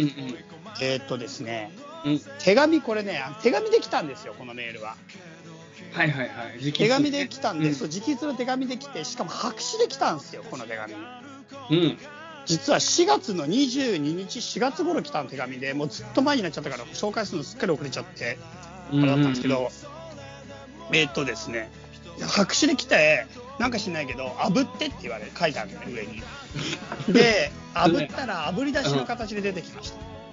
はいはいはい、はい、ということでちょっと読んでみましょう。チャイさん、ユッスーさん、お久しぶりです。タコクラゲです。はい、タコクラゲさんお久しぶり。こういうのやるからなタコクラゲ、うん、あすごいね、うん、手の込んでる人だ。はい、コロナウイルスでは楽しいことがなかなかできないのと、火で炙ってしまえば除菌できるかなと思い、こんなお便りになってしまいました。お手数をおかけします、うん。家に引きこもっている時にセカダツの過去回を聞いていると、ユッスーの中国史の回がすっごい面白かったなと懐かしくなってしまいました。あー、力作ね、ありがとうございます。開口本の本気になりすぎて読んだし、うん、面白いよね。それからエジプトの回をエジプトに向かう飛行機の中で聞いたなと思い出が蘇ってきました、うんうん。チャイさんのスフィ、チャ、うん、チャイさんのスフィンクスの真似最高だったよね。あれもう一回やってほしい、お願い。いや覚えてないスフィンクスの真似は、うん、改めてセカラツ面白いね、うん、しかもリスナー、リスナーさんが個性豊かで本当に最高だ、うん、うんうんうんちょっと何書いてるか分からなくなってきました。カッコカッコってか点点点自分が書いてる文章が読めないって不便そうだよすごいよく、よく読める字を書いてるねその状態でとにかくコロナコロナで大変な時ですが収束したら世界遺産に行くぞ。チャイさんもユッスーさんもリスナーの皆々様も体調には気をつけて次に会えた時は熱いハグをしましょう。またお便りします。次はメールでバイバイということでいいね熱いハグをしたいね、うん、ねえコロナ期だからねこういう形であの、うんうん、安全性に気をつけてということで炙ったメールを炙ってやってねってメールでしたけどまあ、俺個人的にはメールで送ってくれた方が安全なんじゃないかなと思いましたけどねなんだよその感想めちゃくちゃ面白いつか玉ねぎの汁かなんかで書くやつだよね。そうそうそうそう玉ねぎとわかんないけど、うんうんうん、そうだよねそう火に炙ると字が出てくるってやつだよね。そうそうそう面白いよなそんなの小学生の時しかやったことないよ。そうなんだよこういう遊び心があるね、うん、やつなんですよタコクラゲさんは。いいねいいキャラですよ。いいキャラですね。ねえ。沖縄もさ、僕チケットも買ったのにさ、うん、キャンセルになっちゃったよ。もう そ, う、ね、その時はちがつにだいに波が来て、うん、楽しかったよキャンセルする時は本当に悲しい思いでキャンセルした。くがつに行く、うん、そうだね。俺も沖縄行きたいな。行きたいね。行きたいよ。まあ、沖縄行った時はぜひぜひ遊んでくださいタコクラゲさん。はいぜひ遊んで、ねはい、ありがとうありがとうございます、はい、あとはお知らせみたいなの最後にあればと思うんですけどちょっと僕から、うん、ねちょっといっこいいですか。どうぞ。あのねあの世界遺産と雑学の旅はですねキャンブリーというオンライン英会話と、うんまあ、コラボをしておりましてまあ、何をしてるかっていうとあのセカザツっていうね、うん、セカザツ っていうコードを入れてもらうと、うん、キャンブリーのレッスンが、まあ、割安になると確かに全てのプラン、うんうんうんねえー、さんかげつのプランが じゅっパーセント 引きとかになるんだよね、うん、はいはいはいはいそうそうそうなんでまあそういったものについて、ね、僕も英会話結構あのキャンブリーを使わせてもらっているので、うんうん、あのなかなか英会話はね話さないと伸びないということで、うんまあ、もし英会話興味ある人はセカザツっていうクーポンをぜひ使ってやってみてくださいねっていうことでございます、うん、はいちなみにあのキャンブリーとに別にあのスポンサーみたいになってもらってその広告をしているわけではなくて、うん、本当にあの、まあ、一緒に協力してやっていこうっていう、まあ、そういうコラボレーションの企画です。これそうですねはいその点ユース実際使ってみてさなんかキャンブリーめっちゃいいって言ってたじゃんうん、うん、いい先生なんかあれだよねなんか俺ユースから聞いた話をそのまま 言,、まあ、言っちゃうとさ、うん、あれだよねなんかフィリピンの方の英会話も入門機としてはとってもいいしなんかいろんな意味でなんていうか、まあ、値段ももちろん安かったりとかいい点はいっぱいあるって聞いたけど、うんうんうん、キャンブリーって全部本当のネイティブの、まあ、ネイティブっていうか本当のアメリカ人イギリス人の方ばっかなんだよね。まあ多いねほとんど多いんだよね。だから中級者以上の本当になんか英語っぽい英語の言い回しとかネイティブのなんか生の言い方みたいなことをマジで学びたい人は絶対にキャンブリーの方がなんか表現力が広がるみたいな、うんうん、そんなようなことを言っていたなと思っていたんでなんかそういう意味でもちょっとはっきり言ってね普通のオンライン会話の野菜安のとこから見ちゃうと割高には見えるんだけどうんまあ、実際メリットはその分大きいっていうのを聞いたんで、まあ、ちょっと僕もチャレンジしやっていこうと思うんで、まあ、興味ある人いたらぜひぜひって感じですかね、うん、ぜひぜひぜひはいはい感じですね、うん、チャイ君から何かありますか。オンラインでのオフ会、うん、オンラインでのオフ会がもしも可能だったらじゃあちょっとそれそのうちセカザツの上で、うんうんうんうん、もしかしたらちょっとこれさオンラインのオフ会さ収録がさオンラインのオフ会って変だな言い方音感まあでもなんかさ、はい、俺らのさちょっとやっぱあまりにも僕らふたりとも忙しすぎてさ、収録が全然全然まばらで平気でさ に,さん ヶ月空いちゃうからさ、うんうんうん、やっぱりちょっとこの伝達自体はツイッターとかになっちゃうんで、ちょっと申し訳ないけど、ちょっと興味ある人はツイッターを逐一チェックしておいてもらえたりすると、うんうんうん、 そ, うですね、そこでちょっと乗っかってもらえるのが多分一番確実かなと思うので、はいはい、興味ある人はちょっとチェックしておいてみてください。はい、お願いします。はい、以上ですかね。はいはい、じゃあもう本当にあメールアドレス紹介お願いします。あ、はい、メールアドレスはですね、せかざつアットマーク ジーメールドットコム です。 sekazatsu せかざつでアットマーク ジーメールドットコム が今の正しいメールアドレスになりますんで、そちらの方にメールを送ってください。はい、あもちろん昔のメールアドレスに送ってくれてもあの全然一応チェックはしてるので、そうね、ですけど、うんうんうん、できれば新しい方に徐々に移行できたらなと思ってはおります。はいはい、あとは、ね、先ほどからツイッターツイッターって言ってますけど、僕のツイッターのやつがですね、アットマークチャイチャウチャオということで シーエイチエーアイシーエイチエーユーシーエイチエーオー ということで、まあ、ここのところにあのあこれでツイッター検索してもらえると、ツイッター一緒に友達フォロワーになってもらえるといいかなと思ってますのでお願いします。ちなみにユッスユッスの方も読みましょうか。はいはい、そうですね。ユッスは ワイオーユーエスエスオーユーきゅういちなな という分かりや分かりにくいやつになってるんですけど、まあ、ぜひお願いします。お願いします。自分で言えばよかった。ワイオーユーエスエスオーユーきゅういちなな、まあユッスという綴りに僕の誕生日ですね。はい。はいはいじゃあよろしくお願いします。それでは皆さんお元気で。はい、さよなら。はい、ではここで最後にお知らせです。今回久しぶりにせかざつのオフ会を開催します。はい、ただですね、状況が状況ですので、今回はせかざつ史上初のですね、オンラインで Zoom でのオフ会としたいと考えております。日付はじゅうにがつにじゅうしちにち、時間帯はですねろくじはんから計画してます。だいたいにじかんからさんじかんぐらいの予定で Zoom のオンライン上でのオフ会を開催していく予定です。詳細はですね Twitter で発表していこうと思いますので、ぜひぜひチャイネクストの Twitter アカウントフォローしてください。では皆さん、寒い日が続いておりますが、じゅうにがつにじゅうしちにちの夜オンラインでお会いしましょう。またね。この番組はたびたびプロジェクトと茶間会議の提供でお送りしました。